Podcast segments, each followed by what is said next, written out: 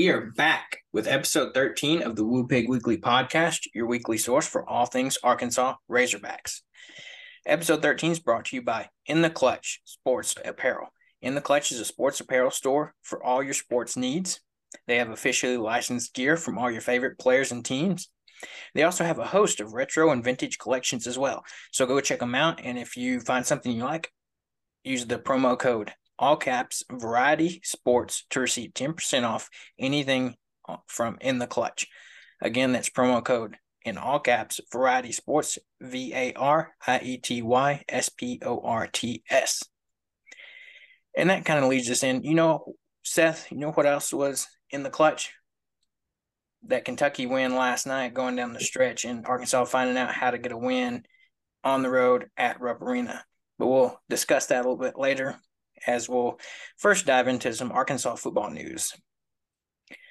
So, starting out, Arkansas got some unfortunate news as over the weekend, four star quarterback from Little Rock, Walker White, committed to Auburn.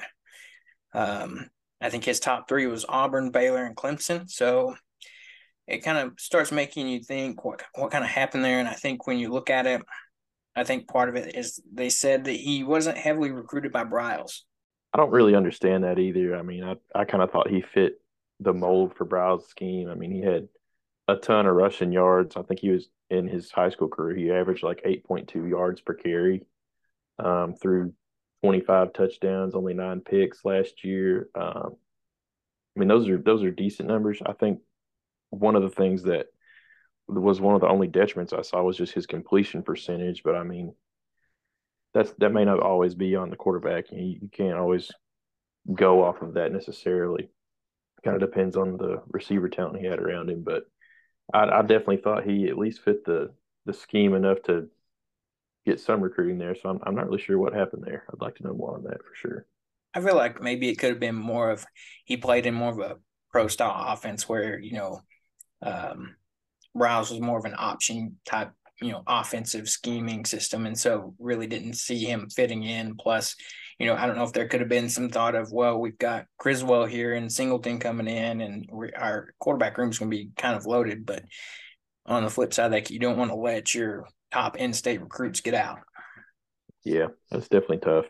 Probably a lot to that as far as him thinking he could get some immediate playing time versus you know maybe having to sit the bench for a couple years if he came to arkansas. So there I'd be curious to see. I, I, think that Criswell situation was very similar to that, and obviously he he transferred back in. So this, I'm not going to say that's going to happen with Walker White, but I mean, there's always that potential if year or two down the road, if he does want to come home, there's a spot for him. You know, that'd be be something to watch out for.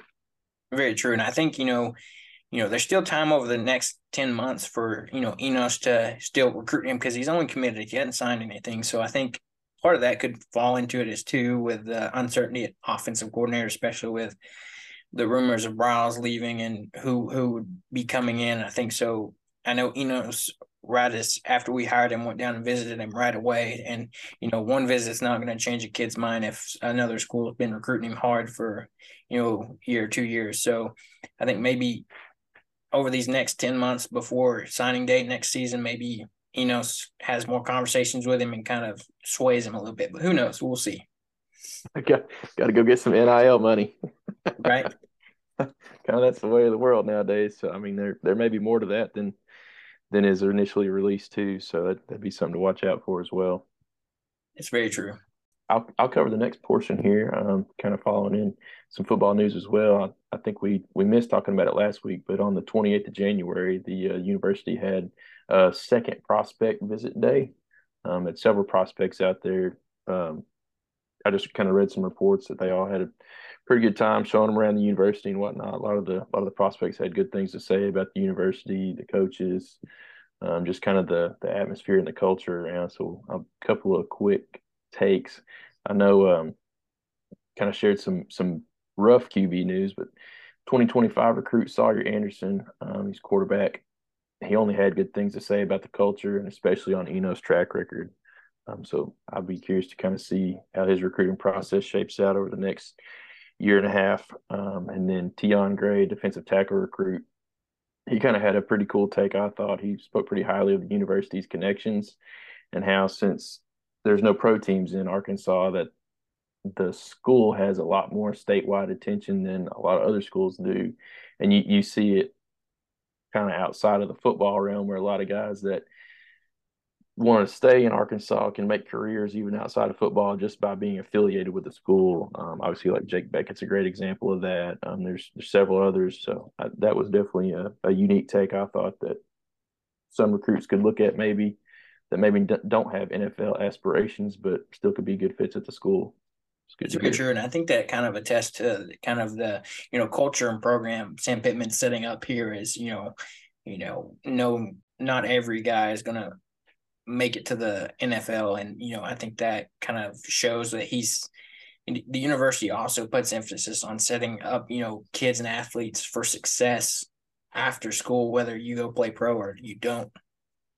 Yep, it's very true heck, even even guys that go play pro for a couple years and then come back into the state, and you know, I think Ryan Mallett's coaching in state. Um, obviously, he had a stint in the pros, and we just talked to Drew Morgan last week. He had a stint in the pros, and he's back to coaching in the state. So even even outside of coaching, plenty of guys are doing things in other career fields. So there's there's a lot of connections that could could be made when you're at the university here that I'm I'm not so sure all other universities have the same the same opportunities that we provide. That's true. And so good things to come. Hopefully, you know, as we get more news, everything's kind of quieting down on the football front. You know, spring practice is going to start up here in March. So we'll start seeing a few different things shake out as far as kind of how depth charts are going to land and things of that nature and what, what kind of health you know the team has going into that spring practice. So, but now we'll jump over to some Arkansas basketball news as uh, basketball is in full swing mid conference. You know, into the meat of the schedule, and um, Arkansas is on a winning streak right now as they went in on Saturday and played South Carolina on the road and edged out a close victory, sixty-five to sixty-three. I think this is a, a good victory for them to be able to get one on the road and kind of get that mentality that they can win on the road. Um, when you look at the scoring, I think the thing that a lot of fans have been wanting to see all year was Jalen Graham came off the bench this game to lead the team in scoring with 16 points. Um, Devo Davis had 15, where he went four of 10 from the three point range, and Anthony Black had 13 points. But I think that's significant with Jalen Graham. We're seeing him slowly get more playing time, and I think you can see why because he can be a, a scoring threat whether he starts or comes off the bench.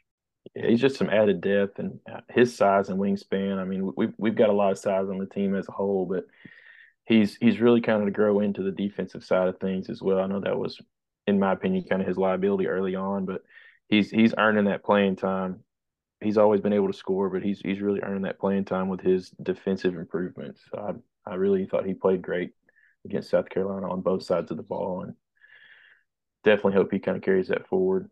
I was about to say, yeah, and then you know when you look on you know the boards, Jordan Walsh led this team in rebounding with ten, followed by Black with six, and Devo and Makhel Mitchell both with four. And in this game, the team shot 47.3% from the field, going 26 of 55. 26.7% from the three point range, going 415, and 69.2% from the free throw line, going 9 of 13. So, you know, decent shooting percentages, but um, still a very close game that we, you know, I think it shows some resiliency that this team has the fire to, they, they want to win. They found a way to win when, especially when, you know, South Carolina came, South Carolina came back with their own gut punches and they they figured out how to move past those move past those and stretch out that win. Yeah, we'll talk about it in a minute too about that Kentucky game. But I, I think this game was a really good setup game considering it was on the road as well. Um, and we were up by, I mean, 10, 10, 12 points pretty much the entire second half until right at the end. And South Carolina came back with a pretty hard push. We, like you said, found a way to kind of squeak it out. Um, had a couple good defensive possessions right at the very end of the game to kind of hang on to that game and win. Um, I think that that um I guess you could say scare maybe. Um, definitely I think that carried over into the way we finished the Kentucky game um, last night. Um, we, will talk about that more in a minute, but that didn't happen in the Kentucky game. We were up, you know, 10, 15 points pretty much the entire second half, and uh, we we kept that lead. So I think this was a good game where we learned a, a almost a really tough lesson there on kind of taking our foot off the gas too early. And uh, I'm I'm hoping that was a, a good learning experience that we carry forward, especially on road games where you you can't can't give an inch at all because you let crowds get back into it. If their team starts hitting a few shots, you get a little bit lackadaisical on defense, and you can you can lose a game in a hurry if you're not careful. It's very true. We'll uh, kind of switch gears here and, and look at the women's basketball game that happened on February 5th. Um, they kind of got back on track with a win, 54 to 51. Erynn Barnum led the team in scoring with 14 points, followed by Makayla Daniels with 11, and then Saylor Poffenberger had 10. Um, Poffenberger led the team in rebounding with 10, followed by Erynn Barnum with nine, and then Samara Spencer with six rebounds.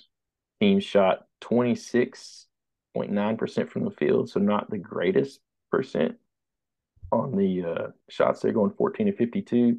They only shot 13% from three, going three to 23, and then shot 59% from the free throw line, going 23 to 39. Um, so not the best shooting percentages there, but they did find a way to to win this game. So commendation to them. I think points were kind of hard to come by. Um, obviously, got to improve on the three point shots. Shooting 23 and only hitting three is kind of hard, but if you can find a way to win, even with that type of percentage, you know your defense stepped up. They they went to the line 39 times, so they were definitely getting into the lane some too. Saylor Poffenberger had a double double in this game with 10 points and 10 rebounds, so something to celebrate right there for her I was about to say that that's true, especially with her being a freshman. I think she's showing, you know, why she's been a star freshman and been awarded freshman of the week several times this season. So I think that's like you said, we got back on track with this win, and I think hopefully they can carry some momentum into their game, you know, coming up tomorrow versus Vanderbilt. But um, we'll get into that a little bit later. But yeah, I think you know we we're starting to see get down to crunch time with the SEC schedules, we're rounding out conference play, getting ready for tournament time. Yeah, I know we talked about it some in the previous weeks too, where we've lost a lot of close games. Um, I'm really hoping this was kind of that game that really gets them over the hump, kind of learning to learning to win a tough one, especially when you're not shooting the best. They still found a way to win that, so definitely an improvement there. Um, I think last five or six games have all been pretty close, other than the South Carolina game. That was pretty rough, but definitely good things coming in the in the women's basketball department. Very true. So now we'll jump over to the Arkansas men's basketball team played Kentucky last night, and what a game that was! I think Arkansas came out, they got a big win, winning eighty three to seventy three. So not just winning the game, but winning the game by fifteen points on the road in Rupp Arena, which is a tough place to play. I feel like it's you know almost second in the SEC to Bud Walton as it has a similar capacity, but a tough place to play. And you know for Arkansas to come in and get a road win, like we just said a minute ago, something that this team struggled with thus far this season, but kind of has found a way to turn it around. And I think part of that goes into you look at you know the scoring this game you had Ricky Council lead the team in scoring with 20 points, followed by Anthony Black with 19 and Makhel Mitchell and Devo Davis with 15. But also, you had five players in double figures, along with Michaela. You had um, Walsh that had 13 as well. So, you know, a lot of balanced contribution throughout the roster. Yeah, I thought th- this was really the the first game this season. Uh, we've had some some other games that we did pretty well, I thought, across the entire team for the whole game. Um, just with spurts where we might have struggled here and there, but this this the entire game it seemed like to me we actually played good basketball defensively, offensively, uh, hitting the glass, all that. I, I, this was one of the most well-rounded games I've seen us play so far, and I mean it couldn't come at a better time. I mean, playing a tough team like Kentucky, who is also starting to play some good ball, going into their house and beating them by 15. I mean that is a statement win if I've ever heard of a statement win. So props to Musselman. I think a lot of the the coaching had a lot to do with this game. Um, and like like I said earlier, I really think kind of that squeaking out a win against South Carolina and almost giving up that lead that we had late in the second half. I, I really think that kind of geared us up, rated us up for this game. Hey, we can win on the road, and let's not take our foot off the gas too soon. So they, they really closed this game out well. It was a fun one to watch. And even though they didn't pack the stat sheet, I think you got to give a big, you know, hand to the Mitchell twins in allowing us to get this win. As you know, they were the top two leaders in rebounding with Makhi getting nine rebounds and Makhel getting four along with Anthony Black, and then Council and Devo getting three each. But um, like I said, it's not all about the stat sheet. They they put up a tough fight against Oscar Tshiebwe, the you know reigning SEC Player of the Year, kind of shut him down. You know, limited him to single digit points and got him in foul trouble as well. Yeah, that that was one of the main the main highlights of the game that you know doesn't get talked about that much is how well those two guys did on on kind of shutting him down. It was definitely a group effort between them two.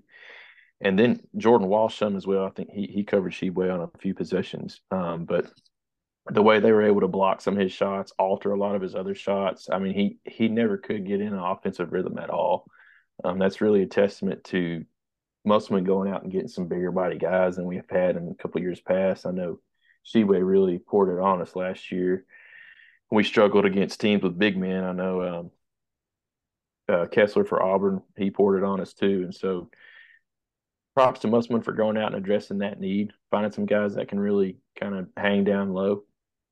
And uh, obviously, props to the Mitchell twins for stepping up and and really playing well. I think Makhel, if I remember correctly, had um, five blocks this game, and I know two or three of them came on one possession, all on Tshiebwe, where he would kind of get blocked, get his own rebound, try to go back up and get blocked again. So there, there was some really cool highlight plays there from the Mitchell twins. That's very true, and I, I, think they're finally starting to hit their stride. Stride. I know Makhi had been starting a lot of the season so far, and then now these past, you know, four to five games, you've seen an emergence from Makhel that's kind of stepped up and also can gave a lot of minutes too. And I think part of that's due to, you know, finding a good rotation and, and you know, seeing some bigger size and some SEC competition. But um, along with a great defensive effort, you know, this team had a great shooting night last night where they shot 62, 62.7% from the field, going 32 of 51, 44.4% from three point range, going four of nine, and 83.3% from the free throw line, going 20 of 24. I mean, if, you, you can't ask for a better shooting percentage line than that right there. No, not at all. I I think this uh, only having to shoot nine threes um, is kind of a testament to, like you said, we went a little bit bigger this game to try to body up Oscar and a couple of the other guys that Kentucky had that got good link to. I can't remember all their names, but anyway, I it, it didn't actually hurt us at all not being able to not not shooting very many threes. I mean, Devo hit some clutch ones for sure. Um, it seemed like anytime Kentucky would make a three or go on a quick run, Devo would always kind of come up with that clutch play like he he generally does to quiet the crowd back down, hit a clutch three or make a highlight play or we get a steal and get a transition dunk or something to kind of counter the momentum um, that Kentucky would try to get. So a lot a lot of good things came out of this game. Like I said, it was one of the most balanced games on defense, offense, everything involved. I mean, it was really, really fun basketball to watch. I think one thing that um, will kind of add to this, it was a tight game through the whole first half. A lot of lead changes, um, couple of ties. I think at halftime it was 41 to 40. We were up by a point. And uh, to come back out in the second half and kind of make a few adjustments, put the clamps on defense, and then continue hitting shots. I mean, that was that was the main thing is everybody seemed to be taking smart shots and hitting them.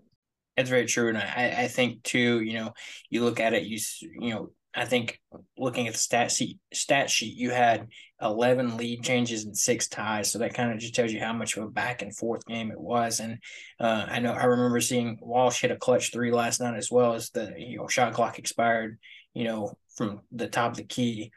But uh, I think this is just you know like we said before, you know Arkansas eh, this season has played several great first halves of games, but kind of you know fall apart in the second half. And I think this was one of the first games that she even put it all together. You know, they started they, they managed to squeak it out last on Saturday against South Carolina, but then kind of regrouped and put it all together in this game. As you, you know, within with four minutes left in the game, you had Kentucky fans leaving the game. That never happens in Rupp Arena, so that's a that's a true testament to going in and really playing physical, playing tough, and and not letting them ever maintain any momentum. I mean, we always had an answer for any of their offensive runs or any of their momentum plays. We we would come right back with a momentum play of our own. Plus, it's always a good time when you get to see Coach Cal get a technical as well. That's that's always a good time. I loved it. I loved it.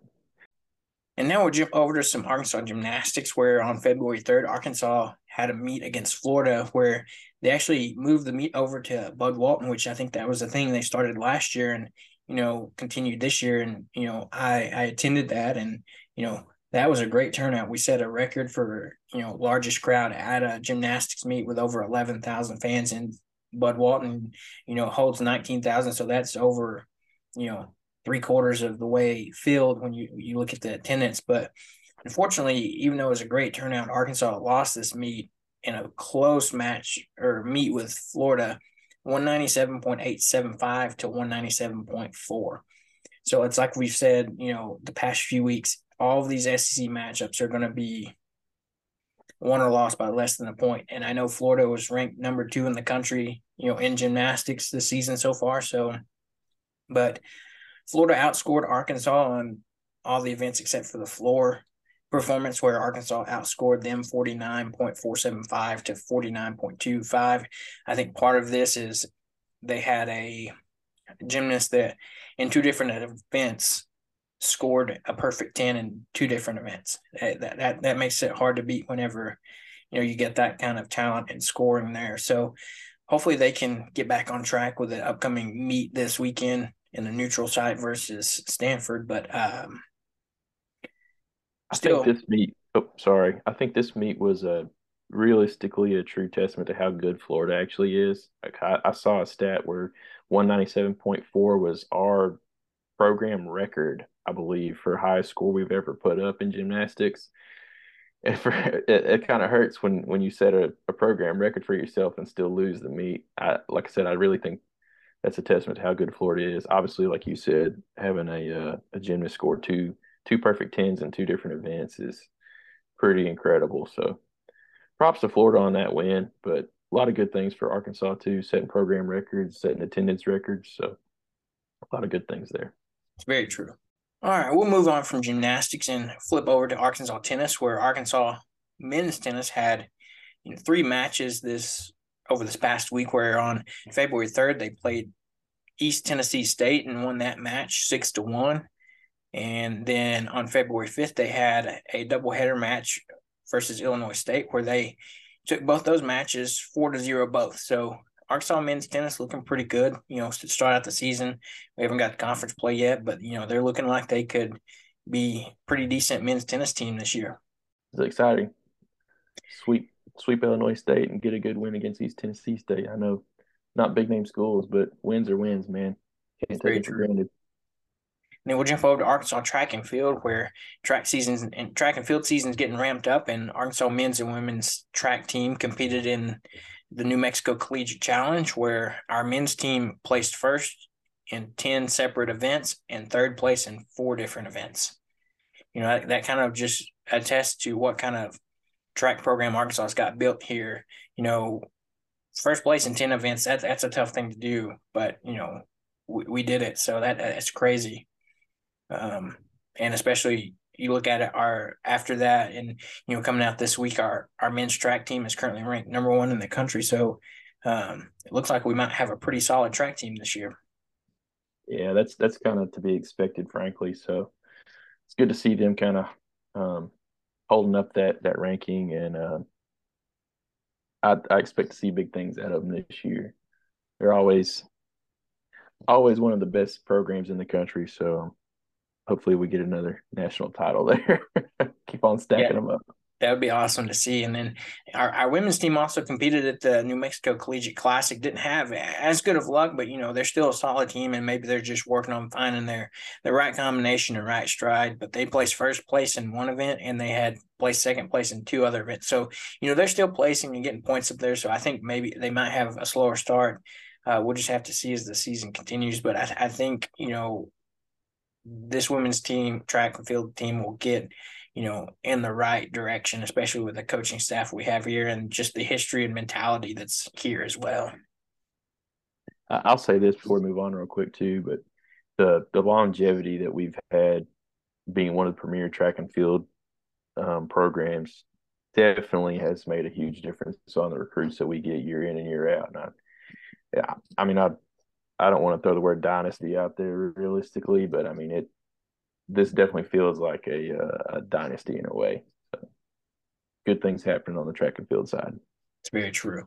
And so we'll jump over to some upcoming events where we, we've got a chock full weekend of all of Arkansas sports that have been kicked off. So you round start the weekend out on, you know, your Friday with Arkansas women's basketball taking on Vanderbilt, where, you know, like we mentioned, they hopefully can build off that win versus Auburn and, you know, get back in, on track in conference play and finish out the season strong. And then Arts on men and women's track are competing at several different events over the weekend where they have the Tyson the Tyson Invitational here in Fayetteville. You've got the Wisconsin Windy City Invitational up in Wisconsin, and then you also have the Husky Classic in uh, Seattle, Washington. So they're they're going to be uh, busy over the next few days, competing in you know all those different meets coming up, and then we've got softball season getting kicked off here uh, Friday versus UNLV um, I think there's a lot of hype around this Arkansas softball team this year, as you know they they came off of a super regional finish last year where we fell to Texas, but then you know Arkansas comes in and reloads their roster with the number one recruiting class in the nation, and I think that attests to what Co- Coach Deifel's building here, and so. Um, we'll see what this team does. I think they've got a good balance of players that were on the team last year, but didn't necessarily see a whole lot of playing time just because they were had a lot of talent that next year or last year, and then you know a lot of youth this year with some you know highly rated freshmen coming in, so and a few transfers as well. So it'll be interesting to see, but I think you can expect big things hopefully from this women's softball team this year. And then you also have Arkansas women's tennis in a, in a match versus Memphis on the February the 10th and then softball again playing Weber State. They're playing in some sort of tournament out in Las Vegas this weekend to kick off the season. So they they have a busy slate over the weekend. And then you have men's tennis taking on Washington as well.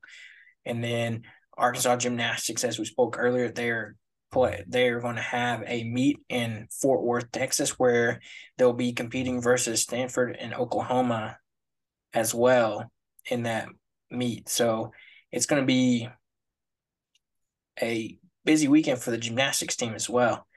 Um, and then again, like we said, softball, they got a match on the 11th versus Southern Utah, with those other two matchups being on the 10th, one, I believe, at 4 p.m. and one at 9 p.m. And then men's basketball comes back home to Bud to play Mississippi State, where hopefully they can keep, you know, the this winning streak going. I know in the past two seasons, in the month of February, Coach Muss is 13 and one. Um, so he, he knows how to get the teams hitting their stride right in the right time. Um, I know Mississippi State started out the season strong with a tough defense, so that's something that we'll have to see keep up this play. And meant to mention it in the basketball part, but rumor is that we could possibly see uh, Nick Smith Jr. back Saturday in action, which would be big for this team. Love to see him come in. I'm curious to see if he does start playing the the minutes that he gets. You know, how how long do we want to let him play? And realistically, I mean, do you want to hold him back just kind of from the injury standpoint, but then also just to it seems like we're really developing some good team chemistry right now. And I know you you want to have that talent out there, but at the same time, you don't want to mess up the the system that you kind of got in place. So I think easing him back into the mix might be the best decision. But curious to see kind of how that that approach goes. Very true. Yeah, it came out today that he is back practicing with the team, and a quote from either Muss or you know him saying he's back. So that's something to keep an eye out to see if he plays Saturday and how many minutes he plays. And then on the 11th as well, there's another softball doubleheader as they play Weber State as well. Um, and then you move over to February the 12th, where women's basketball continues with a match versus or another game versus Missouri. Um, again, hopefully they can keep up that winning streak and finish conference strong. And then Arkansas softball finishes up finishes up their first weekend of softball versus Baylor on Sunday, February the twelfth as well. And then you got our Arkansas men's golf team at the Mobile Bay Intercollegiate Tournament going on Friday or February 13th and 14th. And then Arkansas swimming and diving will be competing at the SEC championship on February the 14th as well. So, like we said, a, a chock full of events happening over the weekend. So, you know, tune in and catch what you can. You know, you probably won't be disappointed by what you see, especially uh, I myself am excited to watch some, some, basketball and see what all this hype is around with the softball team. Yeah, I am too. I've got high hopes for that softball team this year.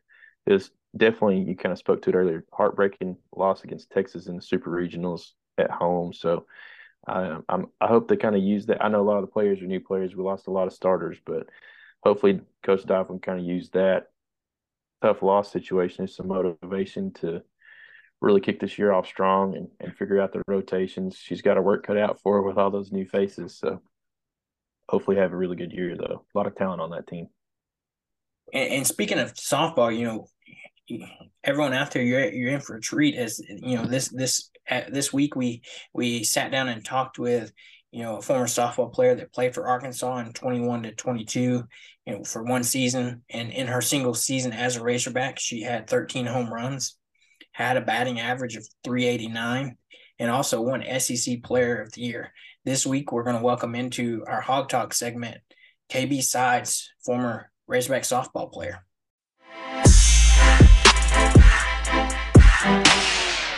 Let's welcome to this week's episode of and segment of Hog Talk, KB Sides, former Razorback softball player. So let's start with you, KB. How's life going with you right now? It's going great. I just started working and finally got in a good routine of working out like I used to. I had hip surgery in August, so I kind of got out of my routine, which I didn't have a choice. But yeah, it's going great. I'm enjoying it. Um, got a big girl job, so that's new. I'm trying to get used to waking up at like 5:30 every morning again. But you know, it's part of life, I guess. It's very true. So we'll start back, going back a little bit to high school. So what, when you think about it, what was your recruiting process like in high school and coming out of high school? Um, so back when I was in high school, you could actually be recruited still uh, before your junior year. And I remember I was playing with my sister. I was on the Vipers, Birmingham Vipers. I think I was in eighth grade, and um, Coach Murphy started to come watch me play. He actually came in high school um, to watch me. And then that summer, he came to watch me in Chattanooga, if I remember specifically. Um, my coach, Tim Chapman, knew um, Alyson Habetz, which is the assistant coach there still. And he just kept coming to watch me play. Um, I ended up going on a visit there in October of my freshman year. But I had also visited a few more places and had contacted a bunch of coaches in the SEC, which is super fun. I was really young, so I'm glad they did change that rule. Um, because I mean, when you're that young, you really don't you don't know all the good questions to ask. You know what I mean? Like you don't know exactly what to ask.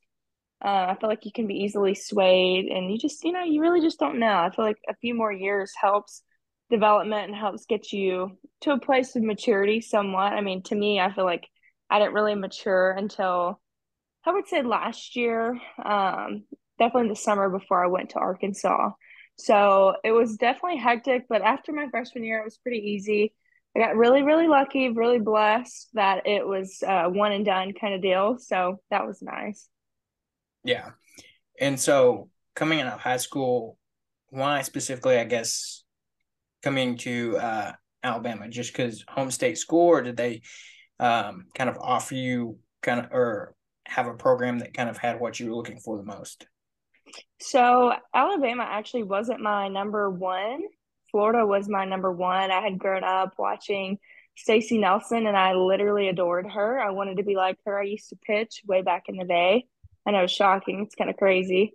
Um, so Bama was actually number two for me, but I jumped on Bama first. That was my home state. My cousin Brian Bostic played football there. My aunt graduated from there.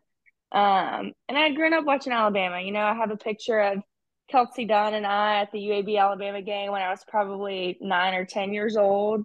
Um, and they had just come off, I want to say that was close to the year that they had won the national championship. So they had started to get really, really good. And I was like, dang, like, you know, this is awesome. So they kind of offered me something I couldn't turn down. It was only an hour, an hour and 15 from home. And it was just what I thought would be the, you know, best decision. I had an amazing four years there. And I love telling people that I got my degree from Alabama. And it was just really cool to kind of keep that in my family in a way. So, yeah. Did you have um, parents that went to Alabama? No, I did not. My aunt went there, and I feel like, I mean, there's a photo of me from when I was probably three. I had an Alabama hat on. So it's just kind of been in my blood. I always say I'm one of the most passionate Alabama football fans you've ever met. Like, I used to cry, I'd get so upset when we would lose. Um, so I mean, Alabama was just in my blood. I mean, you grow up in Alabama, it's either Alabama or Auburn. You don't really you know, there's nothing else you go for. So it's like we don't have sports, I mean, uh pro teams there. So it's like you're like die hard one or the other, you know? So it's just where I wanted to be and I loved Alabama. I still love Alabama and I'm really thankful that I got to that experience to go to school there. Yeah. And so I'm sure it was a hard decision, but what kind of went in that decision when you decided to transfer out? Um, I actually ended up not getting the opportunity to come back, so that was not my choice. I did not um, want to leave necessarily, but I had been having a hard time that spring anyway, mentally, and just some other things that had gone on that um, I was kind of struggling to decide if I was going to return or not. I had battled an injury, which caused a lot of mental issues that I had going on with confidence and whatnot, and just kind of trying to figure out who I was again as a player. Because um, I never really played up to my expectations, um, other than my COVID year, which was my junior year, where I started off really hot and then season got shut down. So I don't know. I was trying to figure out what I was wanting to do, and then I just ended up not getting to return. So I went into the portal. My travel old travel ball coach for the Thunderbolts actually was like, you need to go get in the portal right now. And I was, you know, upset clearly. Um, so I went and got in the portal and that was really fun to go through the recruiting process again after, you know, years and years of not talking to all of these other coaches. That was super fun and super exciting, which kind of sparked this new, um, not new love, but this old love that I had for softball. And it really instilled a lot of confidence in me. So that's how I ended up going to Arkansas, and I'm so glad I did. Can you walk us a little bit through that that transfer portal process? Um, did you talk to a bunch of different schools and coaches, and how did you actually end up deciding on Arkansas out of that whole process there?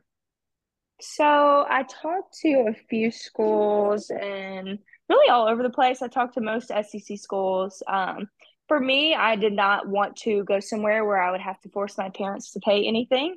So I also had that in my mind. And really, the most important thing to me was I wanted to enjoy my last year.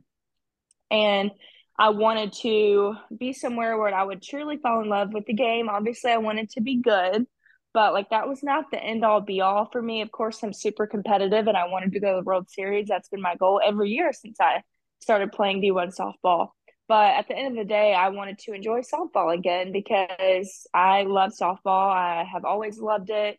It's just been a place that, you know, something I was good at, you know, something I've been great at my whole life. And I wanted to end my year on my terms. You know, I wanted to be the one that said, like, okay, I'm done. This is final. Um, so that's kind of how I got to Arkansas. Arkansas was actually my first visit.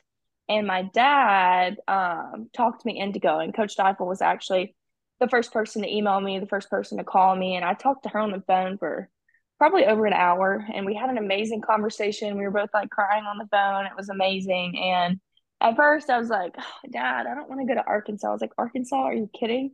Um, which, to my surprise, I fell in love with it within five minutes of sitting down with him um after you get past little rock with all the cow fields and you know it's amazing. I love north i can't wait to come back. Actually i love northwest arkansas. It's the best place ever. Uh but anyway i kept talking to coach d. Um i went up there on my visit and i was like okay dad we'll go. So my dad and i we road trip together drove eight hours. Um we got there and coach d and i think coach michael coach yo they were in denver and their flight got canceled so they drove back through the night to get there in time for my visit. And I was like, oh my gosh, these people are really, really serious. Um, and they just won me over. I mean, from the moment she called me, all the coaching staff, support staff, I mean, you name it, they just kept reaching out. And she, I could just tell she really cared um, about my situation and about wanting me to be a part of her team and what she had built there. And so I definitely fell in love with her and all of the staff before I even got to Arkansas. And I would say within literally within the first five minutes of sitting down in the Jones Center, I was like, okay, I'm definitely going to come to Arkansas. I didn't tell them that until that night, I think, or maybe the next night. I can't remember. I'm pretty sure it was the next morning we were on the way home. And I was like, I think I'm going to come to Arkansas. And I had kind of known that the whole night. I just wanted to sleep on it because I'm not one to make rash decisions. But it 100% was meant to be. I've been praying about it. And um, that's just where I needed to be. Yeah, that's awesome. That's, that's a cool story. Um, and it kind of tells us a little bit about like going into my next question. So, going a little bit, what is it like playing for Coach Deifel?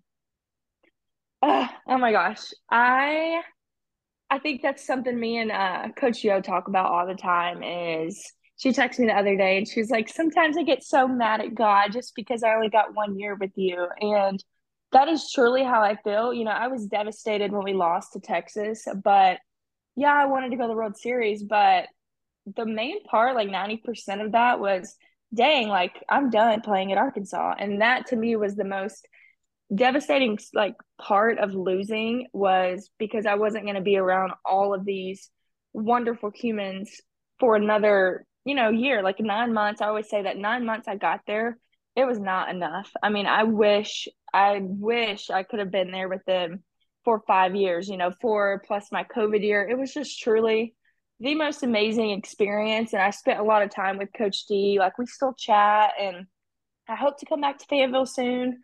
Uh, I'm trying to, you know, figure out when I can take off on a Friday and fly up there. But she's just an incredible person. I mean, she gave me a hug every single day. We, I don't know, I just went over there a lot and played with her kids and Joe, her husband. He's wonderful. We had a lot of great conversations and I just felt like she was another mom to me in a sense, but also a friend and just somebody that like I really look up to that I hope I can just be like one day the older I get, you know, and she just truly models, I feel like models her life after service and after love. And that is just who she is. I mean, like I said, I fell in love with her on the phone. And, you know, that's hard to do, especially going through what I went through and like trusting people again. So I just, I mean, oh, I love her. She truly is what you see on TV. You know, like I remember watching them win the SEC in 2021. and that's kind of one of the things my dad mentioned. He was like, okay, let's go to Arkansas and visit because I remember vaguely it was, I want to say it was May. It had to have been May when they won the SEC or whenever it was. But I remember watching, they were at LSU. And I remember watching her talk about the team and just watching how genuine and loving and just how raw and emotional she was. So that kind of was in the back of my mind going through my recruiting process. And she truly is the most amazing human. I mean, I know if I needed anything, I could call her. And I've had a couple decisions I've had to make over the past six months. So it's like, you know, hopefully my parents don't get mad if they hear this, but I feel like I call her before them because, like, she just, you know, she just gets it. She was an athlete, she played softball, and I don't know. I just relate to her on so many levels, and she has probably been one of the most impactful people in my entire life. I mean, I put her on my resume to get a job. So if that tells you anything, that's who she is. That's awesome. I'll, I'll take this next one here, um, kind of change it up a little bit. But in your year here at Arkansas, um, during conference play, whenever you guys played Alabama, um, did you still have a lot of teammates on Alabama that were still there after you had left that you got to play against? How did that? How are those interactions? Was that kind of a special game for you, or how all that pan um, out? So when I was a junior, yeah, we played at Arkansas. So actually, yeah, I remember Mary was still there. She was pitching. Uh, I didn't get to play with Autumn. She graduated. Um, I'm trying to think who else. I know Lenny would have been there. I think Hannah Galen would have been there. So it's kind of crazy because in that moment, like I didn't think anything about transferring, but it's like when I got to Arkansas, it's like they're just all so nice and everyone was so kind and generous and just I truly love those girls. They all are the most amazing women. I mean, it starts from the top, it starts from the coaching staff. And it was kind of crazy because when I got there, I was like, you know, I remember playing Arkansas and like they were just kind of, I don't know, they kind of scared me a little bit. But when I got there, it was like, wow, these people are not, you know, as intense off the field. Like they truly are. Like I had so much fun. I mean, every day, and you know, when you get to be a fifth year, everyone talks about this, even your fourth year, uh, which some people won't get the chance to get a fifth year after the COVID stuff wraps up. But we joke about it as like when you hit a fourth year, when you're a senior, it's like, dang, like, you know, the weights, the early mornings, the practices, they start hitting your body like really, really hard. And, you know, I was quite injury prone, I will say. I didn't have very much luck when I got to college, but every day I was like, okay, you know, I love this. I just fell in love with softball because of them. Um, not a morning person at all, but as soon as I got to weights every morning, it was just like it, whoever I saw, no matter what, it just made my day already better, even at 6 a.m. You know, so it was just like I really truly enjoyed every single minute of my experience at Arkansas, which is really special because I will say in the past, sometimes I was like, oh, I don't want to do this again. But I also think, you know, it could have had something to do with my last year. I knew it was my last year no matter what. So I truly, I try to take in every single second. And honestly, I have never had nine months of my life go by so fast. And I look back now and I'm like, oh, I wish I could just go back and experience literally even just an hour just with them and with everyone, just being around the team and the coaches. I would literally give anything to be able to go back and experience it again. Yeah, that's pretty cool to kind of have that experience, especially coming in for such a short time. And so, mm-hmm. kind of rounding out, so from your perspective, what are you kind of expecting from this Arkansas team this upcoming season, especially with them having, you know, coming in with the number one ranked recruiting class? What, what do you see from this team this year? Well, I know they're very young because we had a great class graduate, but they did a really good job. Um, recruiting and they're returning some awesome players. I mean, we had girls that, you know, were not in the starting lineup that were phenomenal. I mean, phenomenal hitters, phenomenal pitching, just phenomenal all around. We had a really deep, you know, bench. We really did. We just didn't get the opportunity to use everyone. So they're going to be really young, but I know they can play. I actually got to see them when I went back in August to finish up some of my uh, physical therapy with my trainer Andrew that's still there. Uh, I actually got to watch them. They have some studs that came in, and I know the two transfers, they're studs. Uh, I'm pretty Cal. Is it Callie? I can't remember her name, but Tina and uh, I can't remember her name exactly. But watching them play, I was like, dang, they're really good. And of course, Chenise is back. Um, I really think if they just stay the course, you know, they're gonna shock a lot of people because you know it's hard to rebuild. It's hard to rebuild when you lose more than half of your starting lineup. But I know the coaches if they'll just trust them and trust what they say, they're going to be right at the top, which is what they're ranked right now, and that's what I was expecting. Because you know you have Chenise, she's a fierce leader. Hannah Gammill, she's fierce on the field, and it's just like stepping into your roles. And you know sometimes I say like being young and being a freshman is really tough. Um, some people handle it well um, some people kind of get caught up because it's just a different kind of pressure than you know what they're used to. But a lot of the time freshmen had this like okay like you know i'm a freshman starter and i'm going to kick tail no matter what which is awesome. You want those kids. So i think they're going to be great. I am so pumped to watch them play. I know they have some great leaders. They still have the bats the pitching. You know it might even be better. They had speed. They have power I'm pretty sure the infield might even be better. You know, like I just keep hearing these things and Coach O and I, we still talk a lot, probably once a week, just updating each other on what we're doing and just learning about the team. And I've heard nothing but great things. So, I mean, I just with that coaching staff, they're going to be great no matter what. I mean, they know what they're doing and they know how to, I guess, put the girls in a right in the right direction. So, you know, I guess to everyone, if they start out slow, so what? You know, we lost to Washington pretty bad the first two games in Mexico. And we had some rough games that first weekend, but it's not about how you start, it's about how you finish, obviously. And a lot of growing gets done during February to May or to June, you know? So it's like they're gonna have to go through some kinks. That's part of being young, but I know they're gonna be great. They have a lot of talent, so it's gonna be so fun to watch. So, kind of wrapping it up here. So, how has the transition been from playing to now being out of college and, like you said, starting your career? Well, it was really hard at first. I mean, I did camps all summer and I didn't really take a day off. So I was still around softball. And then August, I had surgery, and surgery was really hard on me. I had been told over and over, you know, you're to miss it, blah, blah, blah. And I was like, no, it'll be fine. Well, I had a really, really tough time this fall with it because I was trying to decide if I wanted to play pro or not. And after into, you know, considering it, I was like, okay, I don't need to put my career on hold. Um, so maybe one day in the future, I don't know, maybe next year, who knows. But right now, I needed to really go ahead and get my foot in the door in sales, which is what's always been my dream. So I had a great opportunity I could not turn down whatsoever. So I had to go ahead and pursue that. But I'm not saying I would never not play for just summer, just you know, see. But that was tough for sure. But when I finally, you know, got out of my physical therapy and could work out, could get up and move around, and not be exhausting. It was great. You know, I'm enjoying what I'm doing now. And hopefully, when I get used to the early mornings of working a real job, I can start doing some softball camps again here soon and maybe join the company like softball league team.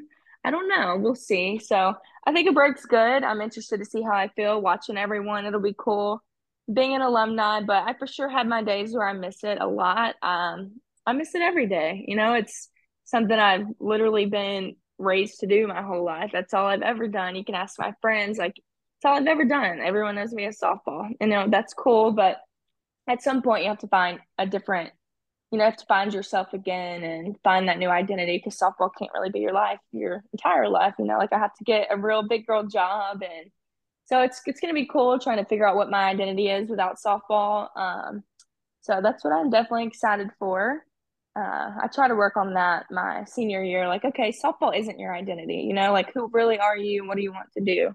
So that's really important um, coming out of college, which I did struggle with for a little bit. I was only a couple months, but I worked through it and I'm excited to see what being an alum feels like. So maybe one day I'll pick up the bat and cleats again, but I gotta train some more before I do that because I honestly haven't swung a bat, but maybe one time since May. I, I got a quick question for you before we let you go. Um, I know you said you've kind of participated in some camps and stuff like that. Have you was your was your major in business or anything like that, or have you ever considered getting into coaching at all? I don't know if your major was anything related to that, but is that on your mind? No, I actually got my um, bachelor's in marketing at Alabama. I did some communications classes at Arkansas. Um, I never really wanted to coach necessarily. I gave lessons literally my entire life since I was 15 until probably January of last year, right before season started. Um, I always tell people I like to play softball more than I like to teach it. Um, I guess because I'm super competitive and like super cutthroat when it comes to it. But that doesn't mean like I love doing my camps. I will say it was super. Once I got going, I was like, okay, this is so much fun, and talking to all these little girls and just seeing their faces light up, that was truly remarkable. Um, I've never really coached a team by myself. I've always done camps or one-on-one lessons. So I don't know. Maybe one day. Um, I would say if anything, softball wise, I would be I would like to run an organization, maybe behind the scenes, like the business side of it, just to keep my footprint in softball. But I'm sure at some point again I might get back into lessons, might get back into coaching of some sort. But I mean, I did it for 15 years, if not longer, 15, 17, whatever of my life. So I definitely needed a break. It was a much needed break from it, but I'm definitely not out of softball for the rest of my life. So yeah. I like it. Good answer. yeah. So I know you touched on it, and we, we, we hope to, you know, like you said, see you back here at Bogle sometime this season to, you know, cheer on the Hogs in person. I know you said you'll see what happens, but, you know, hopefully you get back this way and you know see your. I definitely will. I don't. My dad actually today when I was on, was I? I might have been on the way home from work or to work. I can't remember because it was literally six a.m. But he was like, Hey, do you want to go to Arkansas one weekend? He's like, If you go, let me know and I'll drive up there. So I'm definitely going to end up going for sure. I have a trip like I want to plan before then, but I w- kind of want to go up when they play Georgia. I'm pretty sure it's Georgia's at Arkansas, and I want to see Gibby. Um, and Dallas Goodnight plays at Georgia now, and obviously everyone in Arkansas. So I want to see some of my people, and of course I have the restaurants I want to go eat at because to me Fayetteville has the best food ever. So I have like a list of places I want to hit, and of course I have to go to Seven Brew. Um, so yeah, I'm definitely going to come back up 100%. I thought about going to Vegas this weekend actually. Um, but I went ended up getting this job with Cintas. I was like, oh, crap, I can't, you know, I can't take off this soon. So unfortunately, I'm not able to do that, but I will be back in Fayetteville. I'm shooting for hopefully the beginning of April, somewhere in April, and I might come back for the SEC tournament. So that's awesome, and, and uh, we we appreciate you taking the time to come chat with us. I know a lot of Arkansas fans are going to love to hear you know this interview, and so yeah. Anything else from you, Seth? I'm good, man. Appreciate your time for sure. Um, yeah, thank you guys. Look forward to seeing you around Bogle, hopefully. I know. I should be back. I'll probably post it when I'm there, obviously, but I definitely will. So I appreciate